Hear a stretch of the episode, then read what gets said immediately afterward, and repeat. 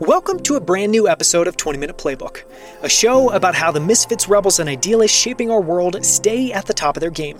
Where each week I sit down with an elite performer, from iconic founders and CEOs to world renowned investors and best selling authors, all to dive into everything from their favorite habits, tools, and books to a favorite failure and their personal definition of success, all in less than 20 minutes. I'm Daniel Scrivner, and on the show today, I sit down with Dana Dunford, co founder and CEO of Hemlane which is building the future of rental property management. After Dana started to invest in rental properties more than a decade ago, she noticed that there was a massive hole in the market. As a landlord, you could either manage everything yourself or pay someone else to manage it for you. There was no middle ground. So Dana and her co founder Frank Liu set out to build exactly that, and surprise, surprise, they've scaled incredibly quickly. You can learn more about Hemlane at hemlane.com. For links to everything we cover in this conversation, as well as our favorite lessons and quotes from Dana, visit outlieracademy.com slash 64 for the full show notes. And now, let's jump in with Dana Dunford, co-founder and CEO of Hemlane. Dana, thank you so much for coming on the show. It's wonderful to have you. Thanks for having me, Daniel. So, this should be a lot of fun. We try to keep these conversations to 20 minutes so they're a little bit faster paced, and we'll ask you the same 10 questions we ask every guest. Are you ready? I'm ready, I think. Okay. First question What have you been excited about or fascinated by recently? Okay. This shouldn't be a surprise. I'm in real estate. And so, one of the things that I think a lot about is affordable housing and how do you provide great housing for the masses. So, self driving cars is what is to me something I'm super excited about. And the reason for that is more people are able to work from home. If you have cars that can get you into work faster, you don't have to take that public transport, as well as the freedom to live anywhere you want. You suddenly increase the housing that's in city centers and you make it more affordable because people can now select to live farther away from their office location or their headquarters to do what they love. Are there any companies you're following in that space? Any projects? I think all of them I follow. I'm excited about Cruise. I'm also excited about Waymo. Fun fact I was actually in Cruise's most recent advertising video. And not intentionally, I was like walking across the street and they were advertising. So I'm in their ad video now. Well, there you go. You're part of your view of the future. That's a great, great place to be. what do you think are your superpowers and how do you harness those strengths? Superpowers. So no one else is going to say this, and it might sound odd, but I love working. and that doesn't sound like a superpower, but let me give you an example. When I was in third grade, my mom just saw me sitting there copying encyclopedias down. And she asked why. And I used to write quizzes on them. And I said, because the teacher doesn't give me enough homework to do. Which has never been said before. Never been said by a third grader. And so she went back to the teacher and said, the third grade teacher, Mrs. Clark, and was like, Dana needs more homework. And so I would get in my own packet of homework to do just so I could do more work. Wow, I don't even I don't even know what to take from that, but that's an incredible story. On the flip side, what do you struggle with? Maybe the same thing, and how have you improved or worked around those things over time? Yeah, I mean, it's really difficult when you struggle with something to improve and work around it on your own. It really comparing myself to others. I'm always thinking about what are other companies doing? How do I grow? And even if they're not in our market, I'm still comparing us to them. And I think part of that has to do with I have a twin sister and so I was always compared to her because we're identical. So it probably is something subconscious there. But I say how to improve and get around it is you can't really do it yourself. And so I funnel that energy into working with Gavin, who led our series seed round and really focused on how do we just focus on our own growth and how do we focus on our path versus the path of others and using those people around me to help improve myself and focus on the things that really matter that are really going to drive the needle. So it seems like part of that's just making sure you surround yourself with people that are going to fill in some of those holes and maybe keep you pointed in the best direction. Yeah, exactly. Yeah, super interesting. On the habit side, what habits have you experimented with that have had a positive impact on your life and performance? And so these can be things you do today. These can also be things you just aspire to do again that worked really well previously. Anything? Yeah. I love this one because it's what I'm doing most recently, especially now with things opening up more. It's the power of saying no. So I'm a people pleaser. I'm the type of person, if I'm invited to an event, I used to always go to every event, no matter what, or every dinner party, no matter what. Now I suddenly have started saying very politely no and very quickly, right when I'm invited, not telling them I'll go and then cancel at the last minute. And what I found is that by doing that, I without having those obligations, I'm much more focused. My center and like motivations and stuff are really now applied to my team at Hemlane. It's applied to my health, it's applied to my family, rather than having this checklist of 5,000 things to do on the weekend and just trying to get around to them all because I was invited to them. I found that that's been super impactful and helpful. I imagine it's hard if you're a people pleaser, if you're someone that just naturally you feel the yes coming up, wants to leave your mouth as soon as someone asks you a question. And have you gotten to the place where you can be so confident and quick to say no? And is that still difficult for you? Do you just have any techniques where you're like, I just say it no to start? How do you work around that kind of natural disposition? Yeah, I mean, I think from that perspective, it is thinking about always on the other side if I were that person. So if the person invites me to dinner and I've told them three weeks in advance that I can't go to that dinner, it's okay because, and I know it's going to be super late night dinner and I really need to get my sleep or whatever it may be, it's okay for me to say no politely. And I'm okay with it now because I know that now they can extend that invite to someone who really does want to go. So, from that perspective, I think it's the speed of response has really helped me say it's not that bad to have the alternative. Because on the flip side, if I wait too long or I feel guilty about it, then I'm not doing what's right for me or what's right for that person. That makes sense. On the health side, what's your approach to diet, exercise, and sleep, and how have those things evolved over time for you? I think the evolved over time is the easiest one to answer because of COVID. It's really helped with my diet and health, in part because working remotely has made it increasingly easier for me to eat healthy food. I eat yogurt and oatmeal and eggs in the morning. I always have a salad for lunch. And then, kind of on the health side of things and really changing and evolving over time, I used to, before COVID, I used to go to work every morning at seven and I would come home at 11 p.m. every night. And I never had dinner. I would always eat in the office and I would always have a power bar or remember those Soylents that were yes, really popular? I still see those around sometimes. I would have a Soylent for dinner, which is terrible to have that for dinner every night.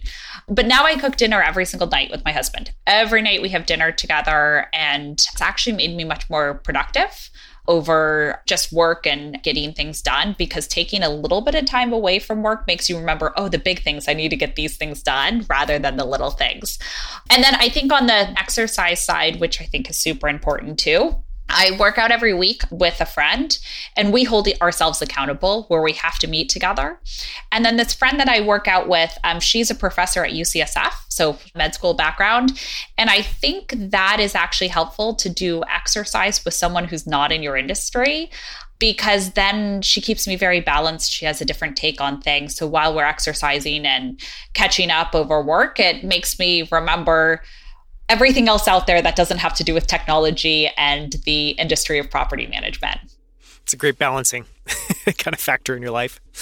On the ideas side, what books, podcasts, even movies have had a striking impact on the way that you think? And that could be in your personal life, at work, just anywhere. Does everyone say your podcast? No, actually, no.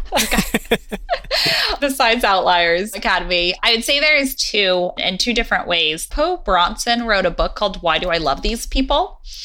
And it's small stories about just individuals who were nothing and made something big and changed people's lives and started from nothing and built great companies that you've probably never heard of. They're not the tech companies like the Ubers and Airbnbs that you've heard of. And I love that. It's so empowering. The other book that I love is Thomas Friedman's. I know it's super old, Lexus and the Olive Tree you see things very polarized right now, especially with what you saw happening in Afghanistan and culture as well as capitalism really pulling at each other.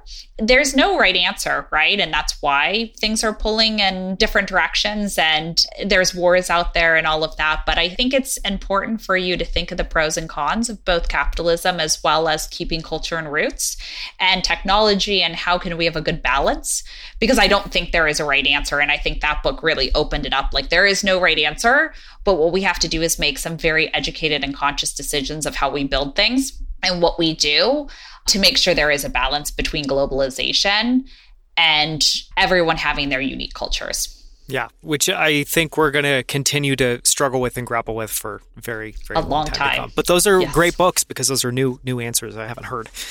Tools. What tools do you use to manage your work, tasks, and time?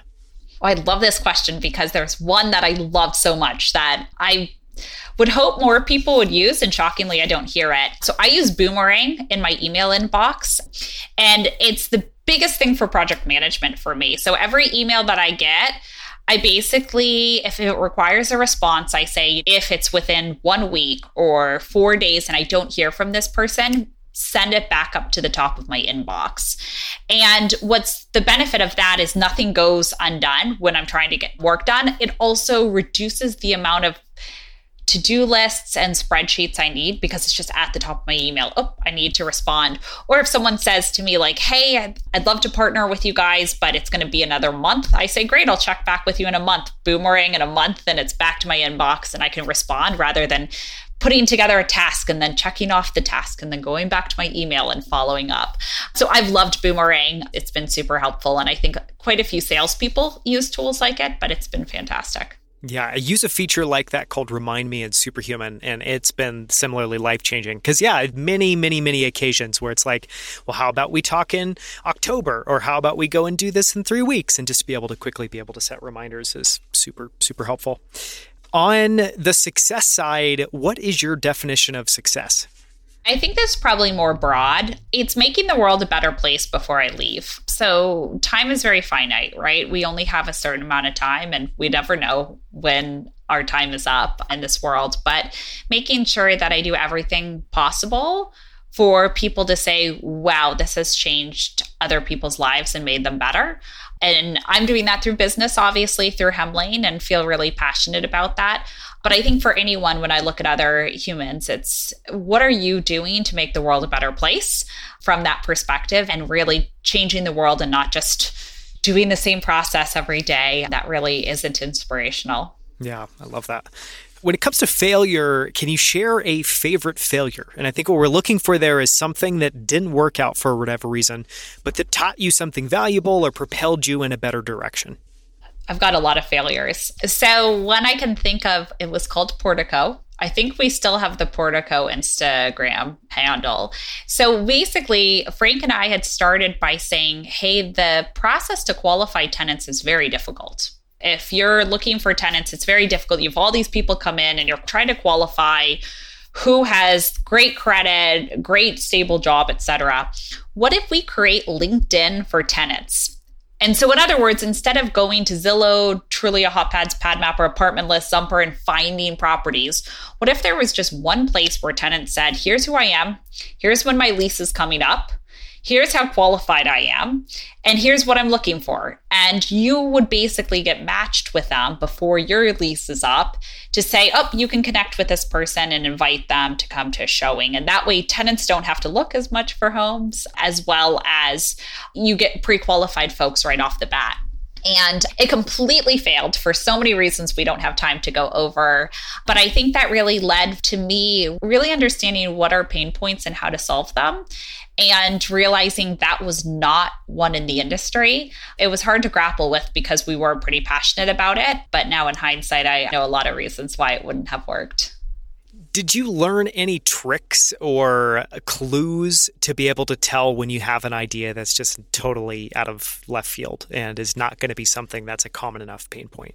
Yeah, it took us too long. And I think this is where strategy versus hard work plays a huge role. I think from that perspective, we were doing too much of a parallel to the employment world where I was relating it to myself. Like when I got the job at Apple, I didn't apply. They reached out to me on LinkedIn and said, Are you interested in a job? And I said, No. They said, Great, we'll see you on Monday morning. And that was how I started a job at Apple. So from that perspective, I was relating it to the same thing of, Hey, I'm tired of searching for properties. I just want to see what's out there. But I didn't talk to enough people before building it. Like we literally started building it. I didn't go out and do any sort of design user experience research of like, okay, so what would happen as next? Now, what happens if you get these apartments, what would be your concern? Would you still go out and search for apartments to see if you could find something better? I never asked the right questions and set up a really good design process, which Daniel, you know so much more about than I do. But in hindsight, we definitely should have done that. Yeah, I think the strategy versus hard work pieces, I love the way you phrased that. I think that's one of those instances where hard work's not going to get you there. Grinding harder is not going to make Portico take off. It's kind of taking a step back and really thinking from first principles. Last question. I'm very excited to hear your answer to this one is around gratitude. And the question's just super simple. It's what are you most grateful for in this phase of your life? That's actually a pretty easy opportunity. I feel like when I left business school, there was this weight on my shoulders to do something big. And I had this opportunity, but I didn't have the puzzle pieces. And it actually makes it really stressful. It kind of makes you think, why can't I just go back to nine to five and not have to think about career and changing the world? But now I feel like we're at the right place, the right time. We're closing around a funding right now, and we have this huge opportunity, and we have an incredible team. And so I'm most grateful for that, that it's come together and we have an opportunity to make so many people's lives better. And that's a really cool feeling. That's very cool. And that's a great note to end on. I know you work a lot. Can people follow you on social? Can people find you on social? yes, of course you can. You can, uh, my name's Dana Dunford, D A N A D U N F O R D. The only Dana Dunford you'll see most of my social says at Hemlane. And so, anyways, would love for you to follow me there. And where can people go to find out more about Hemlane? You can go to www.hemlane, which is H E M L A N E dot com. Thank you so much for coming on, Dana. Great. Thanks, Daniel. Thank you so much for listening. You can find links to everything that we covered in this conversation, as well as the show notes and transcript for this episode at outlieracademy.com slash 64. For more from Dana, listen to our in-depth conversation all about her journey building Hemlane and the lessons she's learned along the way in episode 63. Visit OutlierAcademy.com to explore more incredible interviews with the founders of Rally, Titan, Superhuman, and Primal Kitchen, as well as best selling authors and many of the world's smartest investors. From our entire team at Outlier Academy, we hope you enjoyed the show. I hope to see you right here next week on 20 Minute Playbook.